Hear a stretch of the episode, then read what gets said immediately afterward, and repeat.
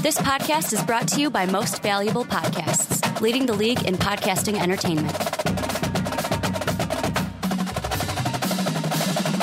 What's up, everybody? Ricky Widmer here, along with the one, the only, Brandon Swanson. Hey. And we are back for another edition of the Primetime Podcast here on Most Valuable Podcast, your one-stop shop for everything college football. We're almost getting into college basketball season, Brandon. That's going to start up next week, I believe, are the first actual some good games, maybe starting this weekend.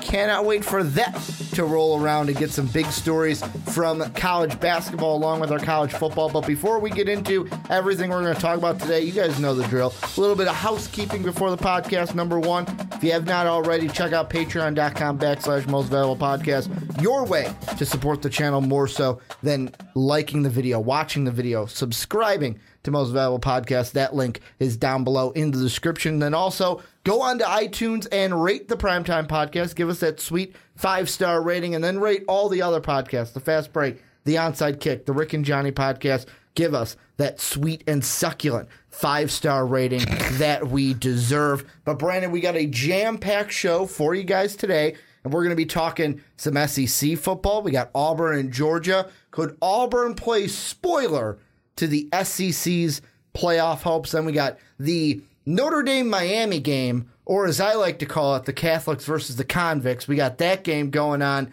this week, Miami, Notre Dame. Who needs that win more? And then we're going to look at the Big 12 before our picks. Can TCU end Baker Mayfield and the Sooners' playoff hopes? And then at the end, like I mentioned, we're going to make our picks for Week 11. But Brandon, let's jump right into it. We're talking about, I'm going to say this is your resident conference because you're an Alabama fan. This is where you kind of live. You kind of make your little home, set up shop here. Unless it's basketball, then you're a Tar Heel fan, and the ACC is your true home. But I want to ask you, with Auburn playing Georgia this weekend, definitely not an opponent that Georgia can overlook, whether it's Georgia this week or Auburn in the Iron Bowl, do you see this Auburn team upsetting either Georgia or Alabama and spoiling the SEC's hope of having two college football playoff teams? No, I don't see him being able to pull the upset, honestly, Ricky. I think that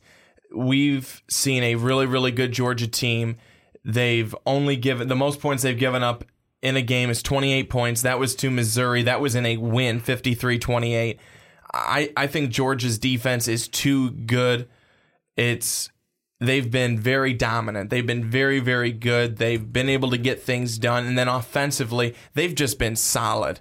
They've been solid all around the football this year. And that's why they're currently number one in the playoff poll, with Alabama, you know, a close two. But I don't think that this Georgia team is going to let up now. Mm-hmm. You know, that's kind of where I'm at. And, you know, Auburn, they've looked good for the most part throughout this season. Jared Stidham has looked pretty solid at quarterback. He looked solid this past weekend against A&M, 20-27, over 250 yards, 3 touchdowns. It's very solid, no turnovers. Mm-hmm. That's going to be a really big thing for Auburn is they stay in this ball game. They're competitive in this ball game only if they do not turn over the football. But Georgia's defense, I believe, is going to force some turnovers in that game, and that's going to ultimately lead to them getting the win. And I don't want to say running away with it, but certainly winning the contest. Well, and I'm kind of on the same side. And I mean, I'm not going to say that there's no chance. There's definitely a chance that Auburn could play spoiler to either Georgia or Alabama. I just don't see it happening, though, and the reason why is kind of the same with you but a little different is let's look at Georgia for a hot second here. Undefeated on the season, and really the closest game, and whenever you hear people talk about this game and talk about Auburn in this game, they go, well, you know, the last time Georgia played a ranked opponent on the road, it was a one-point win over Notre Dame. However, the one thing that some people leave out, let's put the microscope on that game. That was Jake Fromm, Jake from State Fromm, as I like to call him. That was his first true start. That was the first game he was starting, the young quarterback getting thrown out there after the injury. Ever since, it's been win after win after win.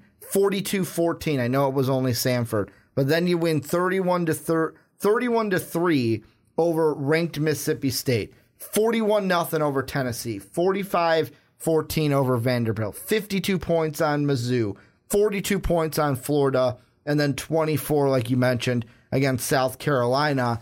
And ever since that 1 point loss, Georgia, or that 1 point win, it was a loss for Notre Dame, Georgia's been rolling. I don't think Auburn has what it takes to beat a Jake Fromm at this point in the season. If I'm talking week two, Jake Fromm just getting that first start, then yeah, Auburn's got the tools to go ahead and beat them. But I think this Georgia team has kind of been rolling a little bit. Now, the thing that people are going to throw out there is, besides that Notre Dame team, Mississippi State was ranked. They're not what we thought they were. Tennessee, they're a joke this season. Vanderbilt, thought they were for real, but Alabama beat them down. Then Georgia beat them down. They're not for real. Mizzou's Mizzou. I don't care how many times you beat the Florida Gators. Florida fired their head coach. Enough said there.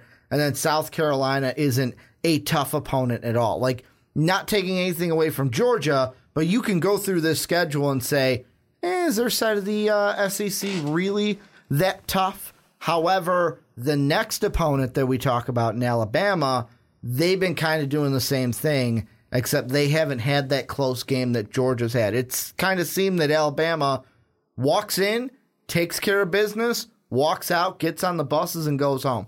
That's what it seems like for Alabama, with their closest win coming this past week, 24-10 over LSU. And quite honestly, Ricky, even when they have a win like that against LSU, 24-10, and actually their closest win was the game against Texas A&M, 27-19, I believe it was. Mm-hmm.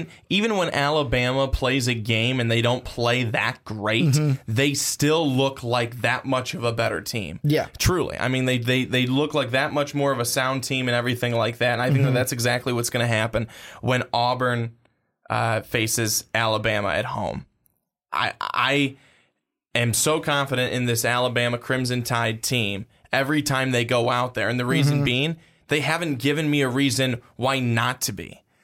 You know, Jalen Hurts continues to be a really good quarterback. He continues to develop. He continues to be able to be, you know, strong with his arm and be able to move with his legs on the ground. He moves the football. He moves the football, and he really doesn't turn the football over, and certainly not in crucial situations. This Alabama defense continues to be the best defense in the league. Georgia's defense close behind. Those two teams, they're tough opponents. Yes, you're lucky if you're the Auburn Tigers. You get them both at home. But I don't think we see the Auburn Tigers playing spoiler. I'm going to say this. Although I said earlier, I agree with you. In the end, I think Georgia-Alabama get the win over Auburn, and we meet undefeated Georgia versus undefeated Alabama in the SEC title game. If you asked me, Ricky, which opponent, Georgia or Alabama, do you give Auburn a better shot to upset? I'm going to say Alabama. And the only reason why is I agree with you in the sense of Alabama's looked good this year. And they've just looked like a team where you expect them to win every single game this year. The whole thing with Nick Saban and the rat poison, we can make fun of it until we're blue in the face. It looks like it's working. Because like I said, it looks like this team comes into the stadium, takes care of business, gets on the bus, goes home. They don't let outside distractions get to them. Maybe like James Franklin said, Penn State let the outside distractions get to his team a little bit. However, the thing I look at between the two opponents, when you have a history like Alabama and Auburn do, yes, I know Alabama's owned to that, 45-35-1. I'm going to say that's owning because during my lifetime, it's basically been Alabama. It was Auburn for a hot while from 02 to 07, but ever since 2008, it's been all Roll Tide in the Iron Bowl. However, when you have that familiarity with a team, you have that rivalry, I give you a better fighting chance in that game than I do from the team from the opposite division in your same conference. And I completely get where you're coming from there. It has been a close game in the past. It's been a really good game in the past, as we all know and we all remember, a couple of certain plays. 2013 was the year with the field goal, right? Was that 2013? I can't remember. The year I can't remember if it was 13 or if it was 14. It was the kick six. So that was the field goal. That is the last time that Auburn had beaten Alabama, is when they returned that field goal for, what was it, over 100 yards from end zone to end zone to seal that victory 34-28. That was the last time Auburn has beaten Alabama. It's been Alabama ever since the last 3 years. So, Ricky, I would like to share with you very quickly an interesting thing. Now, the matchup predictor, Auburn is predicted to beat Georgia. 51% favorability going to Auburn. You take a look at, again, on Georgia's side, we talk about the defense and what they've done this season and how dominant they've been in most of their games this year. Jake Fromm has looked really, really good, and he's been the guy who they've ridden. Smart has gone with him completely. Just thinking an injury to Eason, that doesn't happen. Fromm doesn't even get in the game. Exactly. Fromm is creeping up on 1,500 yards, 15 touchdowns, 4 interceptions. He's taking care of the football for the most part. Nick Chubb is coming up on 900 yards. He has 9 touchdowns on the season.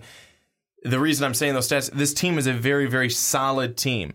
Nick Chubb has been very, very good this year. That was one of the things early on, that if Nick Chubb was able to be Nick Chubb or anywhere near the Nick Chubb that we've seen in the past this year, they were going to be good. He has, and they've been great. So I think if they continue to do that against Auburn, they're going to definitely get the win. Alabama, the way that they run those running backs, whether it's Williams, whether it's Scarborough, it does not matter. That was one thing that they weren't that great at doing this past weekend. LSU's defense pretty good against the run this weekend, but and Nick Saban, that was one of his things, especially at halftime, that he was not happy about. He felt that they were ineffective and inconsistent when running the football, which they were, but it was still a game that Alabama was able to win 24-10. These teams, they win, as much as they're able to put up points, they also win because they are built on defense, and they pride themselves on having a solid defense, and both of them do. Georgia, Alabama do. I'm not saying I don't want to take away from Auburn and be like, they're not that good. That's not true. Auburn has looked much better this year than they have in years past to me, but. And I think that's a big addition because of Jared Stidham. He's been a great addition for them. Yeah. But I still don't know if they have what it takes to take on these two monsters and come out with victories. Well, and you said the key word. And the key word for me in this matchup, now jumping back like you did to Auburn and Georgia, the key word in this game is going to be defense.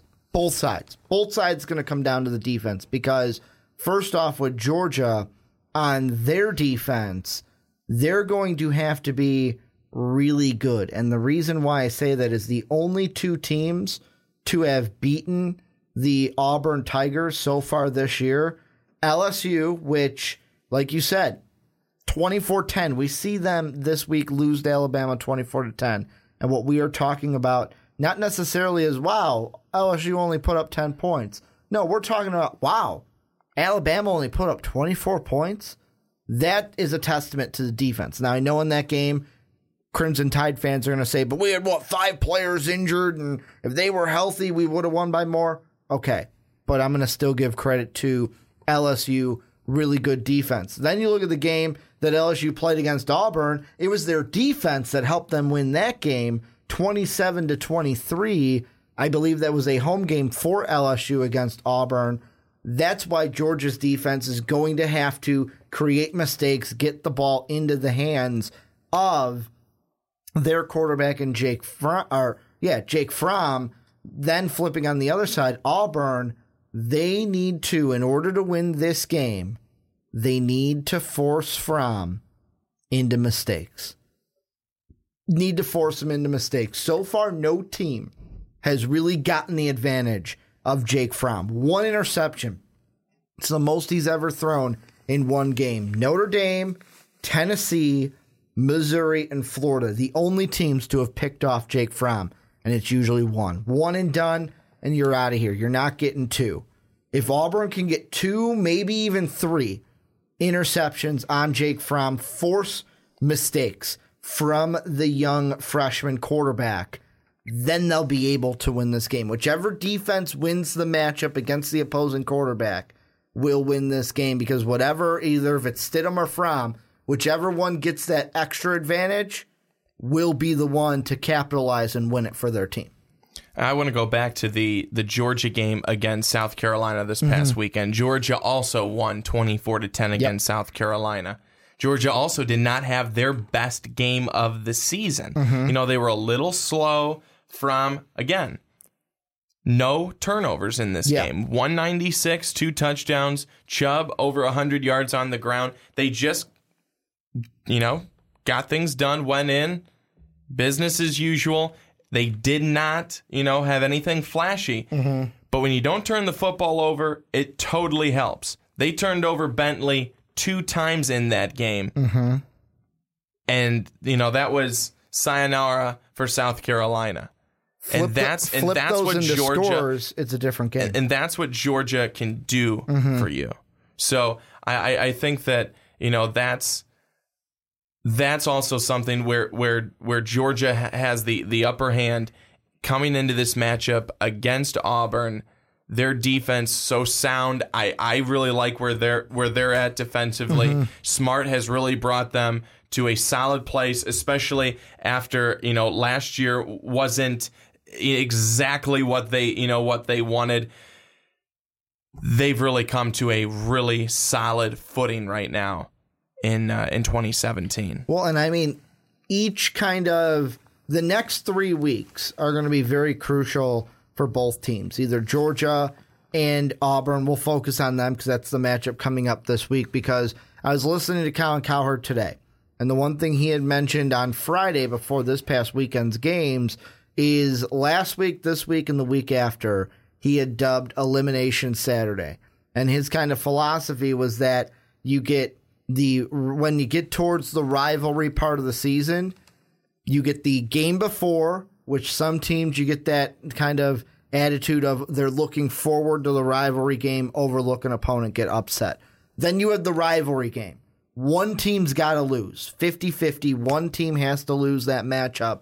Then the game after, where like we saw it this week with Ohio State, coming off of that big rivalry game, kind of comes in, I'm not going to say not prepared enough, but not with that same intensity that they had for the rivalry game, could get upset right after. However, with Georgia and Auburn, they have an extra week tacked onto that, because for Georgia, last week, that 24-10, I'm going to slide it into that elimination, maybe looking ahead a little bit to Auburn. It's only South Carolina. Then you've got Auburn this week. Someone's got to lose. Then you've got Kentucky, where if you overlook them, they could upset you. But then right after, you have another rivalry game. I know it's non-conference, but you have another rivalry game at Georgia Tech, who's a really good team. For Auburn, it's a similar thing. They took care of business against Texas A&M. They have Georgia now. Louisiana Monroe, I don't expect to be a huge problem, but you can never overlook them. I think it was Jackson State that almost defeated Auburn either last year or the year before, so anything's possible. But then that last game, Auburn even has to play Alabama. So the next three games from this week on for both of these two teams are going to be crucial, because the next, I'm going to say this week and the last week are going to be the most crucial games on their schedule. Yeah, absolutely. It's going to be important. You know, if you're Georgia, you want to take care of business here. If you're Auburn, you really want to get a win here, especially knowing that Alabama's coming up. I mean, I don't. Auburn's 14 right now. They're. I mean, that's just in the polls. I don't think they're really anywhere close or near a playoff spot. I mean, I'm sure we've seen, weirder and stranger things happen. Mm-hmm. But, even if Auburn, honestly, Ricky, I don't know if Auburn beat Georgia and beat Alabama, if they'd still be able to. I was just to gonna, do it. I don't know. I mean, that. I know that's literally thinking mm-hmm. the craziest thing. Mm-hmm. But you already have two losses. If you beat Georgia and you beat Bama, I don't know. I still don't think that they can make it. Let me put it this way. This is going to be me spitballing here. The thing that also when I was listening to Colin Cowherd today that he said, and I went, yes, I totally agree with you. Did you go like that? Yes, I went, yes, I totally agree with you, is he was talking about the playoff, and he said that the thing that baffles him is every single year these first rankings for the playoffs come out, and people go, oh, can you believe this? This is never – it's like this happened last year. Oh, this happened 2 years ago. It's the same thing every year. Something happens, and we treat it like it's never happened before or it's so shocking, and – that's why even last week I said when we talked about the rankings, don't put too much stock into them because these ones don't matter. Like, this is just for us to get those first rankings out there and actually be able to talk about playoffs and talk about positioning and jockeying and what the committee can do. I look at Auburn, and let's look at this. This could possibly, like, this could be the setup for if they win out, and that means win the SEC title. They would win against Georgia. They would beat Alabama. Then guess what? Because the East is the East, guess who they would beat a second time if they won out? Georgia. Because let's say Georgia loses to Auburn, beats Kentucky. They're 6-1. The next team is South Carolina. Guess what, Georgia? Congratulations. You're in the SEC title game right now. You could lose to Kentucky and still be there. You could lose your next two and still be there. You can lose your next three, still be there. So if Auburn was going to win out, they'd have a win over Georgia, who's number 1 right now. They would then have a win over Alabama, who, guess what? If Alabama beats Georgia, Alabama's or if Auburn beats Georgia, Alabama's number 1. And barring them losing, they'd be legend killers and beat number 1 and number 1, and then they'd get to play Georgia again. And if they beat Georgia again, that could only solidify their resume. So I would say that Auburn is a sneaky team to make it. But do I see them making it? No, I see them maybe at best beating one of Georgia and Auburn. And that's a best case scenario. Georgia and Alabama. Yeah, Georgia and Alabama. Beating one of those two teams. That's your best case scenario. I don't see you beating Georgia, then beating Alabama, then beating Georgia again. If you beat Georgia and then beat Alabama, my money would be on Georgia would get you the second time around, and then all hell would break loose. If you beat Georgia and you beat Alabama mm-hmm. and you beat Georgia again, I think I would just go streaking through the streets. I mean, that's how if it happens, can we say that was on tape? That's how confident I am. All right. It will not. All right. Happen. If it happens, you heard it here. We'll get that on the channel. We'll blur the parts out. Don't worry. We'll put the black. Yeah. We'll put the tiny black. And you'll have the part there where the cops are tasing me. Well, you got to do it. You got to do it like Will Ferrell from Old School. We're going streaking, and we're just going to have a camera on you just like Old School. But this is where I want to turn on to you guys. Let us know, what do you guys think? Does Auburn have it in them to kind of put a little spoiler on the SEC's hope for the college football playoff to both have Alabama and Georgia in that 4-team playoff? Let us know what you guys think down below in the comment section. But Brandon, let's move on into our next topic, and we're going to look at the big matchup coming up this weekend. And I know that the college football playoff rankings haven't come out as we're recording this on Monday. So right now it has to sit with number 3 Notre Dame against number 10 Miami. I'm going to be plain and simple. Right now, Notre Dame is a 61-point favorite on ESPN to win this game. A what? 61, not point, percent favorite. 61% favorite. 61-point favorite. Holy God. I saw your eyes get big. I meant percent. 60. Miami fans can stop typing. I meant percentage. It's 61.1% favorite to win this game. I'll ask you this. When it comes to the college football playoff, who needs this win more?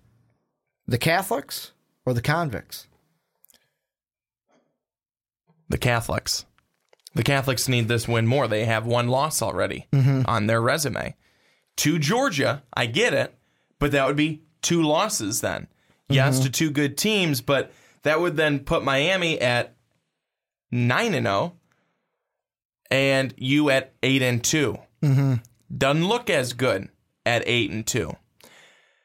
The thing with Miami, if they lose one, all right, there's plenty of one-loss teams out there, and there's starting to be more two-loss teams out there. Yeah. So you're still in an okay position to make a run then to get to the playoff, because you'd then have Virginia and you'd have Pitt. That would be two wins for me, in my opinion. So you could be 10-1. Not bad. So the factor, though, if for Notre Dame is you lose again. Like I said, I really think that hurts you right now. You're in a golden position. No pun intended. No, I really wasn't. But that's fun. You have now played some good games on your schedule. You lose to Georgia early in the season, 20-19. I don't think anyone thought that it was going to be as big of a game as it is right now when you look at it, Georgia being the number one team in the playoff at this point. You whoop up on USC, number 11 team at the time, but certainly not 11-worthy. Let's put that out there, 49-14, the final score there. NC State, number 14 at the time. Very worthy of that spot at 14. You beat them 35-14. You play Wake Forest. You win only 48-37. You let them score 37 points. I'm kind of going, But now you play Miami on the road in Miami. And how's the weather going to be? Sloppy conditions, good conditions. I don't know. I don't know what kind of conditions it's going to be, but I've seen that field get ripped up and torn up pretty badly, and you're not able to cut like you want to cut. You can't make the throws that you want to throw, and it gets to be a real interesting slop fest. Conditions will be interesting, but this is going to be a good football game. I hope it's a good game. But again, going back to your original question, I think Notre Dame needs this win more, because a loss to put them at two losses, it bumps them from the playoff. Well, and here's the thing that I'm thinking of. And the thing that I think of is it really depends on what else happens in the landscape of college football, because my knee-jerk reaction, just without even thinking about anything else, is what you would say. Notre Dame, because if you go to two losses, then that's going to hurt you. And then to go into it further, if, let's say, TCU beats Oklahoma and then they play each other in the Big 12, I'm just spitballing possible scenarios. If TCU beats Oklahoma, but then Oklahoma plays TCU again in their title game and beats TCU, that's going to create a just circle of madness between those two teams for who gets in. But then both of them are at two losses. If Ohio State, let's be honest, Ohio State or Michigan State win the Big Ten title, that's a Big Ten title team with two losses.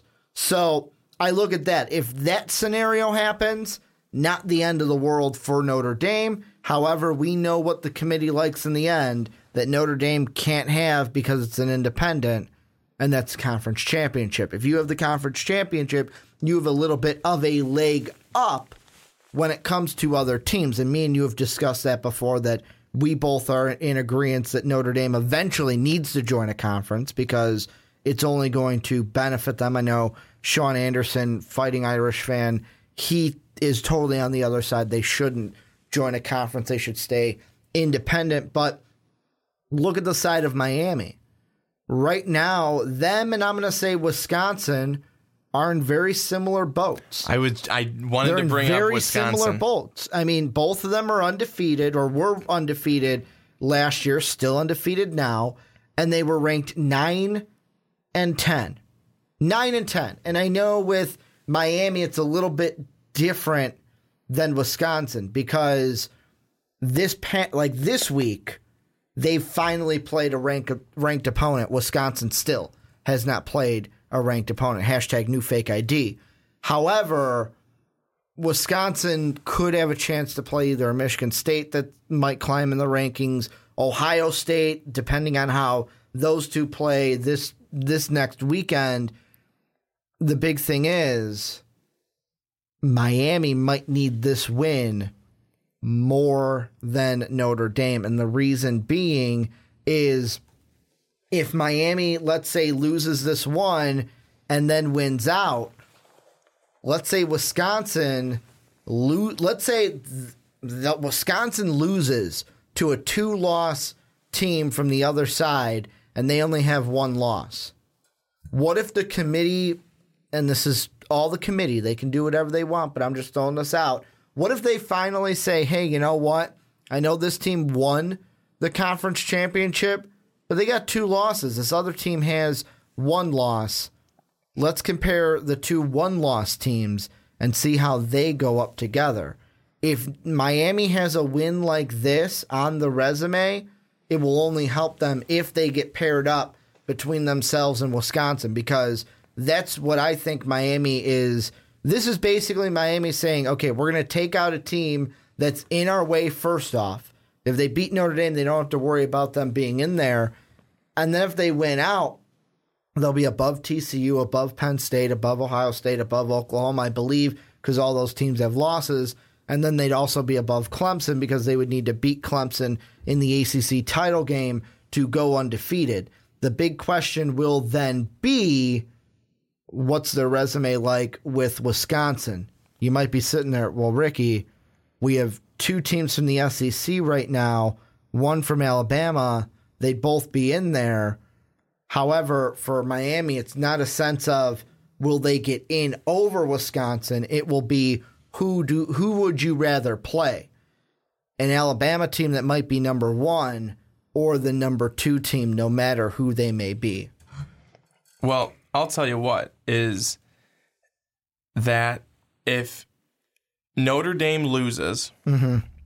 Depends on how much. If they lose another 1-point game, I'd put them at 5 or 6 maybe. But I'm still saying, though, if they lose, mm-hmm. and then you have a team like Oklahoma mm-hmm. beat a TCU, yeah. Oklahoma's going to be in.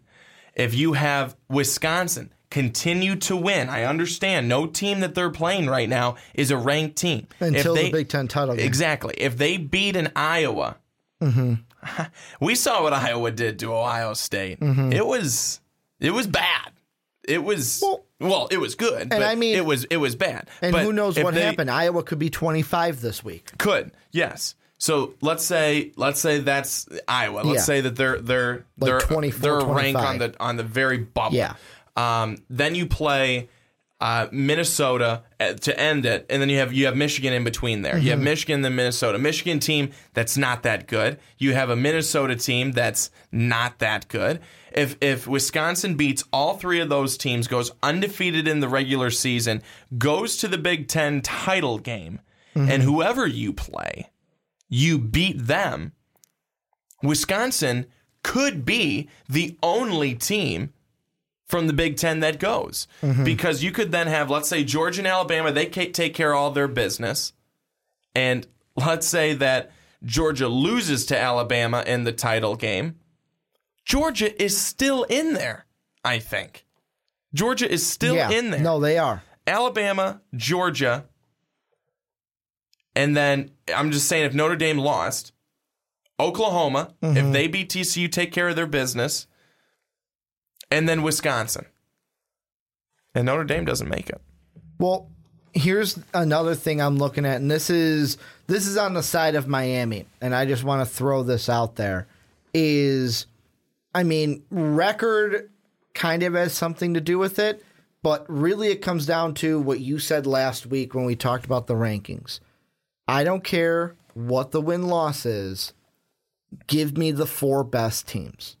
Give me the four best teams in college football. And I know that many people are going to say, well, Ricky, they lost to Iowa. They looked really bad. I don't think Ohio State is dead in the water. Penn State, I think, is. Penn State is dead in the water. Their loss, dead in the water. Ohio State, though, I don't think they are dead in the water, because here's the only reason why. They still have a game against ranked Michigan State, so they can say, hey, we beat our side. We beat our two top dogs in the Big Ten East for our side, kind of as a redemption story. Our loss was against a top five team at the time in Oklahoma. Now, in order for this to happen, they would, A, have to win out. That would mean beating a Wisconsin team that would be in the top 10, maybe even the top five. Really quickly, go ahead. No, go ahead. So what this would also mean is the Big 12 would have to play a huge part, because if that scenario I just mentioned, if, let's say, TCU beats Oklahoma this week, then those two play each other, and Oklahoma beats TCU. Both of those teams are at two losses. I know Oklahoma has the tiebreaker over, well, technically the tiebreaker over Ohio State, but they would both be at two losses. Miami then would be sitting there if, let's say, they lost to Notre Dame. Let's just look at that alone. If the committee goes, okay, it's either Oklahoma, Ohio State, or Miami. Let's just throw Oklahoma to the side right now. If I'm just looking at Ohio State and Miami, you would look at it, and let's say Notre Dame's the only loss. So this means that both Ohio State and Miami have won their side of their won their conference. You would look at it and go, okay, Miami beat number 13. They beat, right now it's a top four. We don't know what's going to happen to Clemson as these rankings shift and move, and they lost to a top five. Where you look at Ohio State, they would beat, right now it's 24, but Michigan State could rise to a late teens and be a kind of in there, the teen area, so similar to a Virginia Tech win. You beat the number 2 team at the time, which could be like your Clemson win that Miami hypothetically in this situation would have, and then both team would have a top 5 loss. Who would you pick? I would pick Ohio State. Exactly. It's the way you play them. It's the way you beat them. That is how it is. That's how it should be. That is why, no matter what side of the argument you are here, I think that this question of Notre Dame or Miami, who needs it more, it's completely objective. Objective is what I'm looking for, right? There's no right answer. It's basically what I'm saying. There is no right answer, because both teams, depending on how everything could shape out, this win could be crucial to either side. Either side could use this win depending on how it mapped out, because, like Miami, I need this win to beat Ohio State, even if Ohio State has two losses, because of how they beat teams. I know they lost to Iowa. Subjective, I believe it is. Subjective. I had to look it up. I think it's subjective. I think you're right, because when I said objective, I think I'm wrong. This answer is subjective. If you look at something objectively, then yeah. So basically, no right or wrong answer, I think. If you say Notre Dame, you have every right in the world to believe that. If you say Miami, every right in the world to believe that. That is what it comes to this question, because Notre Dame, they need it to stay alive. I think if they lose dead in the water, they're not going to, because they won't have the conference championship part to combat with teams. Miami's is, I need this just in case this happens. In case this one scenario happens, that's why I need this win. I'll tell you what, though, is that you said you do not believe that Ohio State is dead in the water right now. I think they're in a really bad place. They're in a bad place after losing, but not dead. But here, after losing on the road at Iowa, again, I picked them over in your scenario. I picked them over Miami because of the way they beat number 2. But I would also pick them to go bye-bye because of the way they lost on the road to an unranked Iowa. Well, and that's the thing. Right now, even like in our top 10 that we're going to release or have released, as this video has come out after it, this week, Ohio State could fall out of the top 10. They could go to 11 or 12. But yet again, it's not about the rankings coming into Week 11. No, it's not. It's about the rankings after the conference championship. Those are the only ones that count. It is. That's why Nick Saban's a fucking genius with the rat poison thing. Those are truly the ones that matter the most. Mm-hmm. But I think, though, at the same time, and I'll kind of give the discussion, the argument for last year, where I think Oklahoma, if they wouldn't have started so low in the rankings to begin with when we started this whole playoff process in terms of, okay, the first playoff ranking when it came out, Oklahoma was too low. They were way too far away. And I think that was one of the problems there. If they would have been closer, they ended up being almost right out on the cusp of being a playoff team, in my opinion. Mm-hmm. If they would have been closer, they could have gotten there. And here's the thing also, and this is going to be, and yet again, as I'm going to say this, before the words even get out of my mouth, Brandon, the first thing I think of is, somebody on ESPN said this last year. I believe I said this last year and the year before and the first year we had the playoff. I wonder if how the committee picks this year, if this will change how teams do their schedule. Look at Miami. They've got Notre Dame, a non-conference opponent, at number 3. They didn't have to schedule Notre Dame. Now, I know at the beginning of the year, no one thought Notre Dame was going to be a top 3 team. However, look at Ohio State. We want Oklahoma. We're going to play Oklahoma. But then you look at Wisconsin, nothing.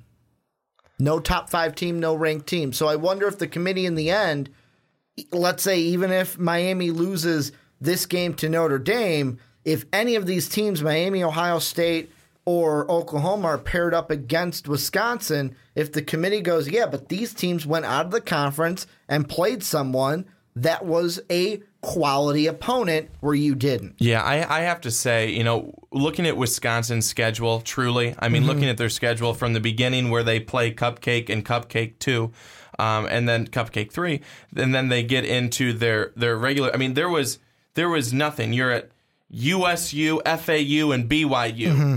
Too many U's, okay? Too many U's. Hey, U's guys.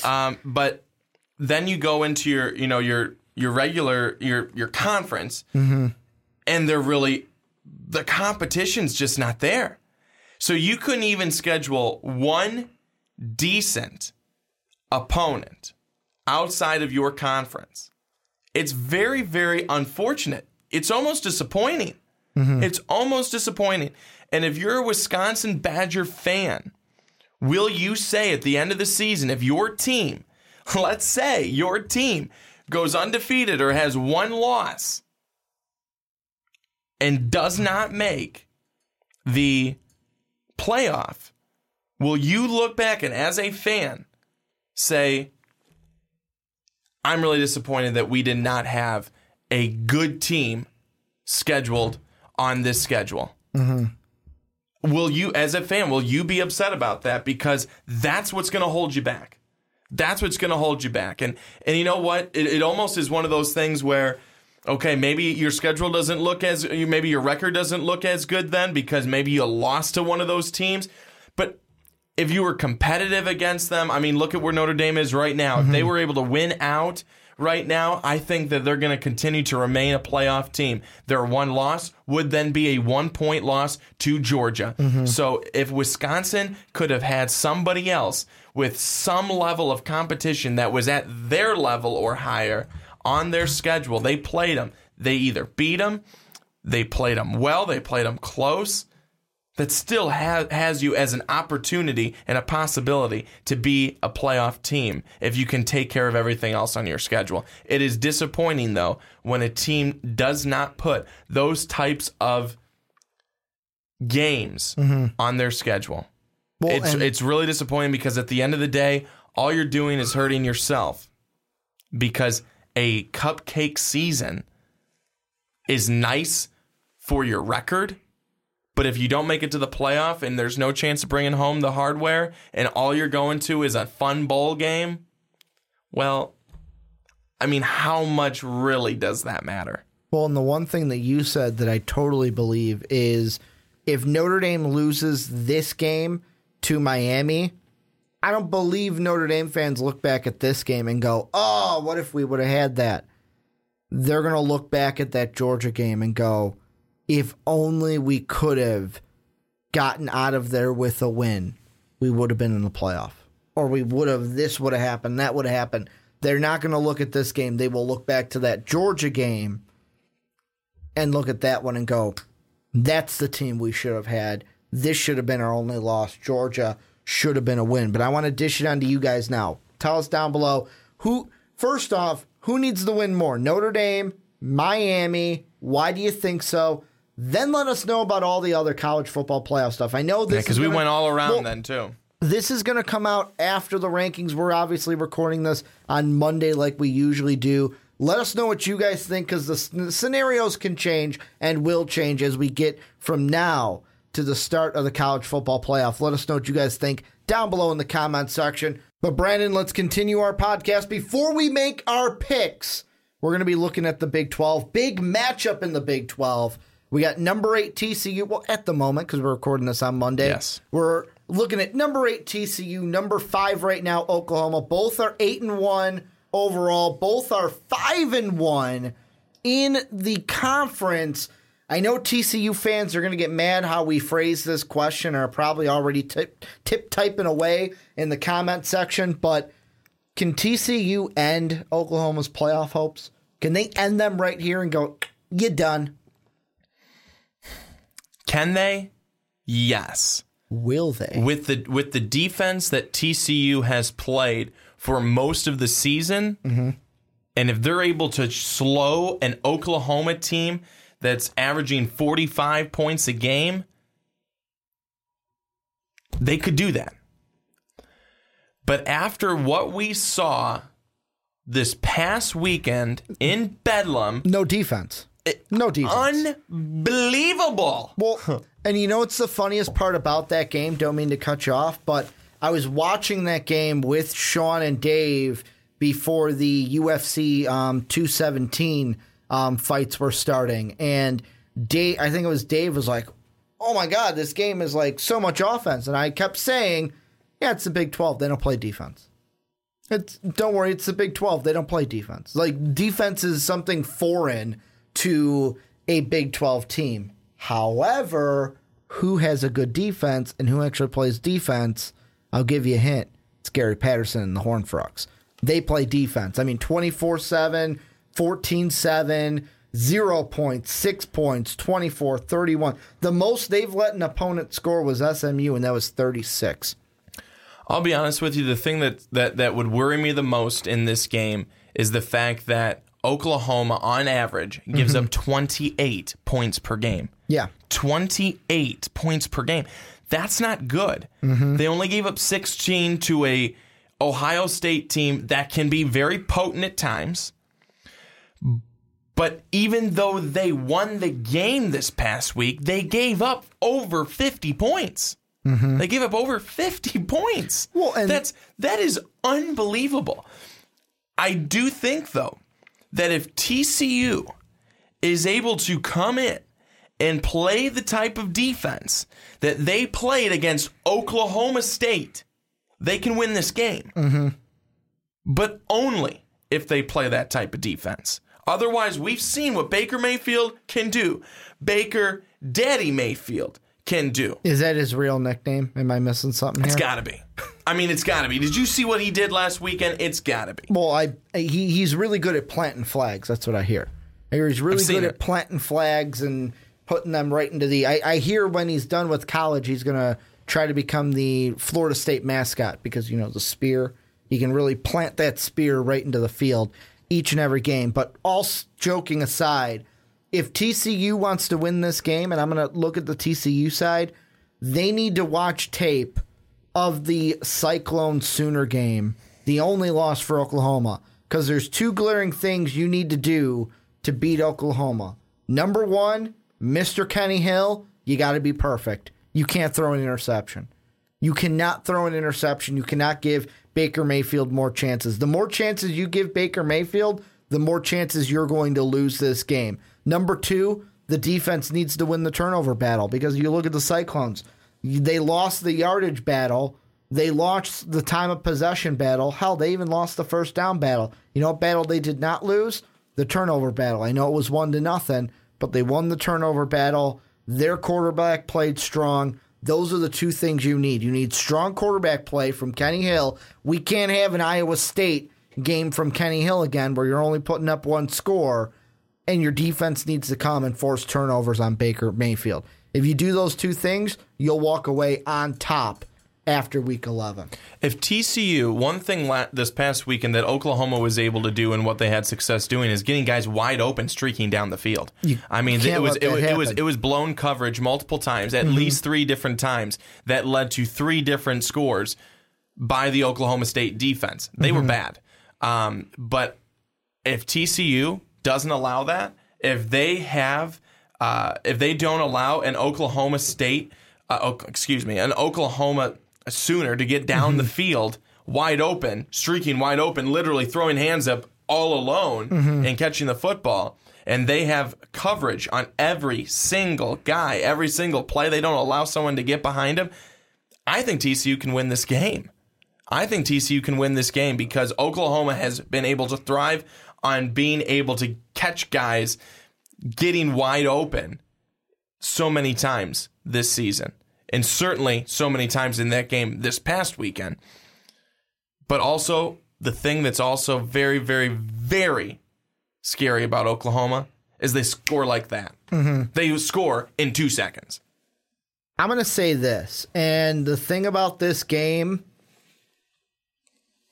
this is going to be our Big 12 championship. Basically, because of last week, this is going to be our Big 12 championship. Because, I mean, I know what people are going to say, but Ricky, if TCU loses, they'll have two losses. Yes, they'll have the tiebreaker over the Cowboys, but they won't have the tiebreaker over Iowa State. Ha, ha, ha. The reason why is now the game between the Cowboys and the Cyclones this weekend, this weekend, super important. Most important game, because if I'm TCU, if I'm a fan, because the players, obviously, you're focusing on just your game, or should be, rat poison. However, if I'm a TCU fan, I am looking at that Oklahoma State-Iowa State game, and I'm cheering for the Cowboys. Because if the Cowboys beat Iowa State, I don't think TCU loses again this year. I don't think they lose to Texas Tech. I don't think they lose to Baylor, although Baylor, congratulations, you beat an FCS team in Kansas. I know we just had Patrick on, and he's like, you can't talk bad about my Kansas Jayhawks. I think he was just talking about basketball, though, so I think it's okay if I make fun of the Jayhawk football team. Baylor, though, I don't think will beat TCU. So even if TCU loses this game, if Oklahoma State wins this weekend against the Cyclones, we will most likely be looking at Sooners and Horned Frogs in the Big 12 title game. Do we see, okay, if Oklahoma beats TCU this weekend, do you think West Virginia is a threat at all in the final game of the regular season? Yes. I kind of want to say yes. The only reason is, let me pull up West Virginia's schedule really quick because I didn't have theirs up. So with them, they've beaten Iowa State, which is good. They haven't played, or they lost to Oklahoma State. So if you would have won that game, it would have been a lot clearer. But I do think that if I'm Oklahoma, you can't overlook them. And if TCU wins this game, then we're looking at a completely different outcome, because Oklahoma, yet again, it comes if Oklahoma State beats Iowa State, then Oklahoma's like, phew, we don't have to worry about the team that beat us. However, you would be two losses. West Virginia would be two losses. If West Virginia beat you, it would create a weird triangle in the Big Ten where Oklahoma's beaten Oklahoma State beat West Virginia, but West Virginia beat Oklahoma. It would create a weird triangle to say, which one, and then TCU would just be sitting there going, you know what, you guys settle it and then come talk to us. Whenever you guys pull straws or rock, paper, scissors or figure out who wants to come play us, just whoever wins comes and plays us. Just deal with it on your own.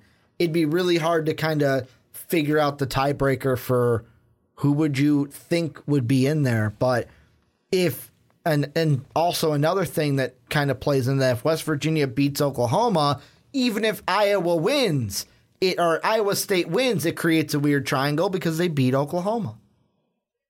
It really does. But, Ricky, how about this? We're talking about a potential five teams that I don't want to be saying they're all in the mix because they're not necessarily all in the mix, but that are all competitive here in the Big 12 this year. And I know that's getting a little bit away from TCU, Oklahoma specifically, but we're talking about a Big 12 conference that has been strong. Well, and it's only because the only reason we're having this conversation this year is because of the Big 12 title game coming back. And thank you for the Big 12 for finally listening to me and bringing the game back. Because just to you. If you're a Power 5 conference, it should be a mandated rule in college football. If you're a Power 5 conference, you should have a title game in your conference. If you do not, your team can't make the playoff. That's how it should be. Thank you for the Big 12 for bringing it back. But that's the only reason we're having this conversation, because let's be completely honest. If we didn't have a title game and it was like last year, you know what discussion we're having right now about this TCU-Oklahoma game? We're not asking, oh, can TCU end Oklahoma's title hopes? We're asking who's going to win the Big 12.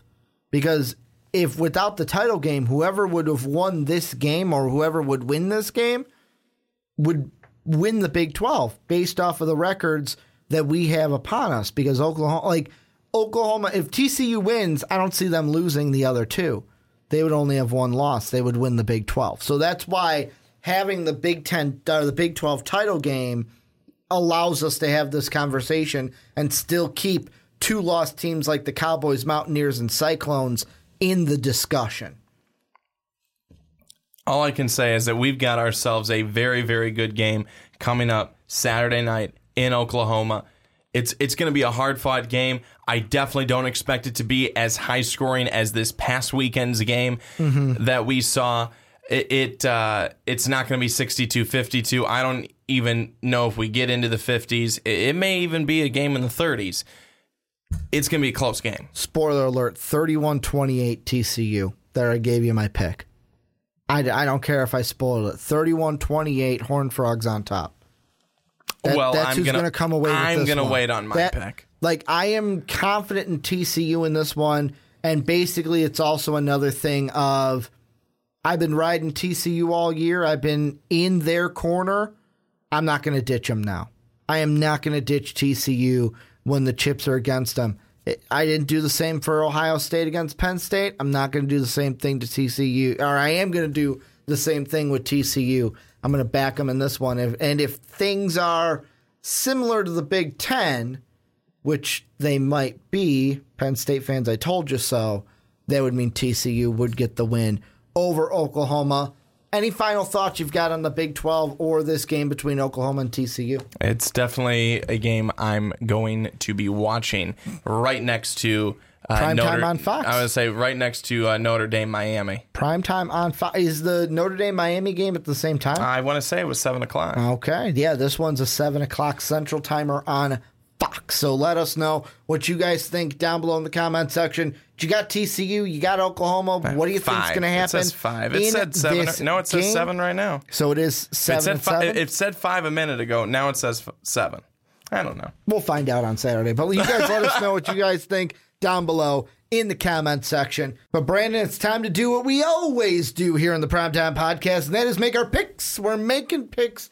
And yet again, Ricky's lazy and has not ordered these. You said you were going to get them. I will. We'll get them by. We'll get them come playoff time. Oh, good. We'll get them when the upset specials aren't there. We'll get them for basketball season. That's what we'll do. Okay. But this is where we kind of pick the games that are going on this week, and we kind of let you know what we think. And the first one is a Friday night matchup, which Brandon, I'm completely against. The only reason why we have a system in the football world. NFL has Thursday. Sometimes it's some lesser college games we don't care about. Have Thursday. Friday is for the high schoolers. We give the high schoolers their day. Saturday is for college. Sunday and Monday are for the NFL. Rinse and repeat. Washington at number 12, 21 Stanford are playing on Friday. Didn't know they were high schools. I guess they are. Washington, 6.5-point favorite. Who you got? I'm going to go with Washington to take this one against Stanford. Stanford, they have, to me, fallen off a little bit. You know, we're looking a little bit better earlier in the season. Washington has not been, obviously, as good as they were last year. Only one loss. Mm-hmm. But I think Washington goes into California and gets the W. I'm going to go with Stanford in this one. I'm going with the upset special with ranking and with the line. I'm going with the Stanford Cardinal to beat Washington by 3 points. They're going to beat them by 3 points on a last-second field goal. Then we go into the Saturday games. We've got, first off, Big Ten matchup. It's an early one. It's an 11 a.m. kickoff time here in the Central Time Zone. 24 Michigan State, 6 Ohio State. The Buckeyes, 15-point favorites, Brandon. I'm going with the Buckeyes. How about you? I'm going with the Buckeyes as well. Completely embarrassed last weekend. Michigan State with a good win over Penn State by 3 points. But Ohio State at home in Columbus. The Horseshoe's going to be rocking and rolling. Mm-hmm. They're going to get the win. Then we've got another Big Ten matchup. Rutgers, a scary Rutgers team at 4-5. They got three wins in the Big Ten. That's a shocker to me that they got three wins, although we did mention during the preview they should be improved this year. They're going into Beaver Stadium to play the Penn State Nittany Lions. Penn State's a 31-point favorite. You hitting the button? You hitting the button for four conference wins for Rutgers? No, I'm not completely crazy. Penn State, though, how far they have fallen. Mm-hmm. So sad, really. But I told you guys. You guys didn't want to believe me. Oh, yeah. Okay. I said they would lose to Ohio State. So did half of the fucking country. And you know what the other half said? Penn State. Yeah. No, the other half Incredible. Said, the other half said, I don't care. There was probably a small quarter. Who are you picking? Penn State. Yeah, you got it. I mean, I'm not even that crazy to pick Rutgers, even though I think it would be amazing if Rutgers won this game and went to 5-5. I don't think it'd be terrible. You'd see Rutgers coming back to the, like they were in the Greg Schiano days. Didn't Doug Martin go to Rutgers? Wasn't he a Rutgers guy, I believe? I think he was a Rutgers guy. I'm going to have to look that up. I know that Greg Schiano then went to the Bucks. I will look it up while you pick 11 Oklahoma State, the Cowboys that you love. They're near and dear to your heart, mainly because you picked them as a playoff team at the beginning of the year. They are going into Ames, Iowa to play number 15, Iowa State. Cowboys 6.5 favorites. Who you got? I'm going to go with Oklahoma State. And Iowa State did not lose by much last week to West Virginia, but I did predict that Iowa State was going to come down a little bit off of the high that they were riding on. Not in any bad way. 20-16, not a bad loss at all, especially on the road. But Oklahoma State, I know they're coming into Ames. Oklahoma State can put up a whole lot of points. Mason Rudolph has been having himself a very, very nice season. That's going to be a whole lot for Iowa State to be able to handle.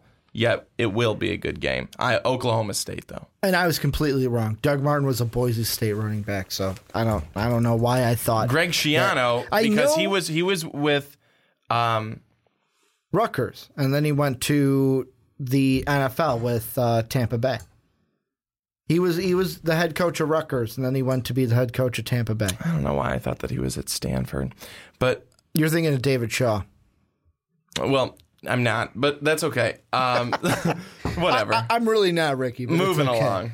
I'm going to go upset special, although I kind of don't want it to happen because I kind of want TCU to win the Big 12. I'm going upset special. Iowa State, almost said Ohio State. Iowa State going to beat the Cowboys at home in Ames. Then we've got usually teams we don't talk about, but they keep staying in the rankings. We've got Connecticut 3-6. We've got number 18 Central Florida, perfect 8-0. They're a 37-point favorite. I'm going with the Golden Knights. How about you, B? Going UCF. There's like, and I'm going to ask you this question, and this is the only time we're going to talk about it. You ready? Is there a chance that we get legit people petitioning for UCF to be in the playoff if they go undefeated all the way through? No. Brandon's looking at me like, is that a real question? If it came down to Georgia, a one-loss Georgia, an undefeated Golden Knight team, who would you put in? Oh, Georgia all the way. The next game, I mentioned Georgia. We're picking an SEC game. We're going up against Arkansas, who I believe they won, but they almost lost, or they did lose to Coastal Carolina. It was a bad game. Brett Bielema should be fired. They're going into Baton Rouge to play the LSU Tigers. LSU is a 17.5-point favorite. Go Tigers. They're getting the win. Going LSU. They didn't play a terrible game last week against Alabama. Mm-hmm. They only scored 10 points, but they only gave up 24 to a potent Alabama offense. LSU in this one. Yeah. Arkansas, they did beat Coastal Carolina 39-38. You're done. You're not in the SEC anymore. I don't know what conference you belong into now. We're pulling your SEC card, and I think Brett Bielema should be fired from Arkansas. Then we're going ACC. We got number 20 NC State. Going to try to come back from their loss to Clemson, playing Boston College, who's been improved this year. NC State, only a 3-point favorite. Who you got, B? I'm going to go NC State in this one. A tough loss last week in a game that they probably could have won. Played really, really well. I think they come into Massachusetts and get the win. I'm going to do the same thing. I'm going with the Wolfpack as well, although there's a little bit of me that wants to hit that upset special button, but I am not going to do it. Then we have another close game, an ACC game, number 13, Virginia Tech, going up against Georgia Tech. VT's only a 3-point favorite. However, you know me, VT, my second favorite team, going with the Hokies. How about you? Gonna go upset special in this one. They're at Georgia Tech. Virginia Tech just coming off of that loss to Miami. Georgia Tech's that kind of sneaky team, especially with how they run their offense. I think that they're going to just sneak away with this win. And then the big game we talked about earlier, Brandon. We mentioned this game at the beginning of the podcast. Number 1, Georgia. Number 14, Auburn. As of right now of recording this, Georgia's a 2.5-point favorite. Who do you got, Bulldogs or Tigers? Georgia. Their defense is too good. Jared Stidham is good. He's going to struggle against this defense come Saturday. Yeah, I'm going to go with Georgia as well. I've got Georgia on the mind in this one. However, do not count out the Auburn Tigers in this game. Then we have a game that I was really excited for at the beginning of the season. Then DeAndre Francois got injured. Now I'm not excited for it at all. We got Florida State on the road in Clemson. Clemson's a 17-point favorite. I'm going with the Tigers. Are you going to pick the upset? Are you going to go with Florida State? No. Like you might have at the beginning of the year? No, Clemson all the way. And I just want Clemson fans to know, the Clemson fans that keep commenting, which I love your comments, keep doing it. I'm not telling you not to, but just so you guys know, I picked Clemson, so you guys can stop saying that I pick against them. Like, did you see the comment we got last week on our picks video, where it was like, oh, come on, Brandon. I expect it from Ricky, but I don't expect it from you to pick against Clemson. I picked with Clemson this week. I don't pick against you guys each and every week. Then, to me, the most intriguing matchup of the weekend. Iowa at 6-3, undefeated Wisconsin. The Badgers are 12.5-point favorites. Who do you got? I'm going to go Wisconsin. It's at Camp Randall. That's a tough place to go in and play. Iowa got a huge win last week. It was at home. Wisconsin is not the best team in the Big Ten, but they will get this win against Iowa. You turned 21 last week. What would be a bigger statement in a game where you're finally a 21-year-old and can go to any bar in the USA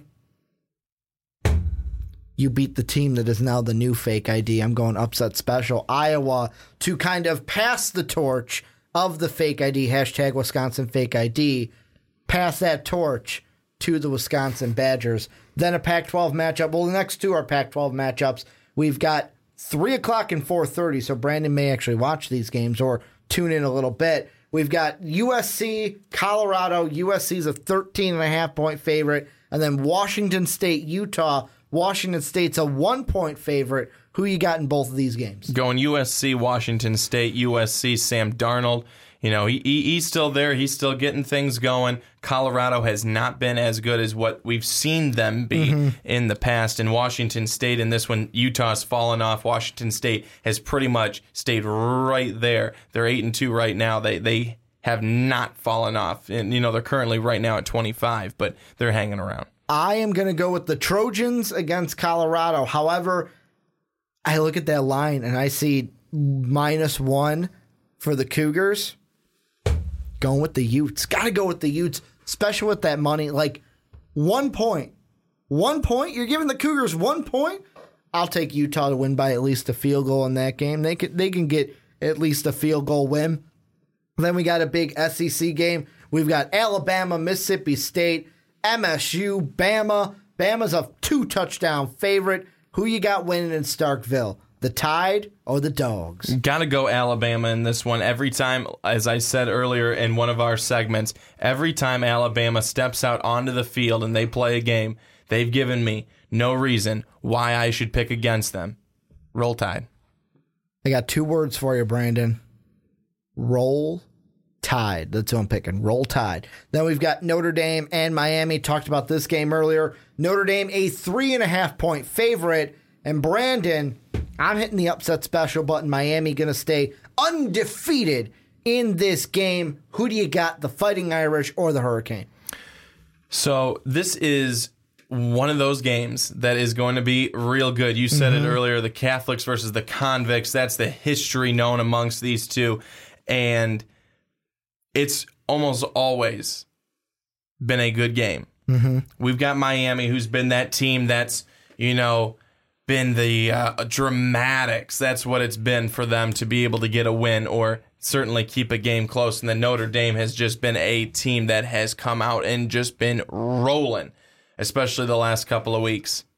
And Ricky, Brandon Wimbush, Josh Adams, who do they play for? Notre Dame, but there's one name you forgot, and it's the one Sean can't say. His last name is St. Brown. Equanimeous St. Brown. Going Irish, they are going to get the win. This is going to be a great game, but Notre Dame, who the team, I believe they need this win more than Miami, Notre Dame's going to get a big win. And then the last two, the first one is the biggest matchup that we have left.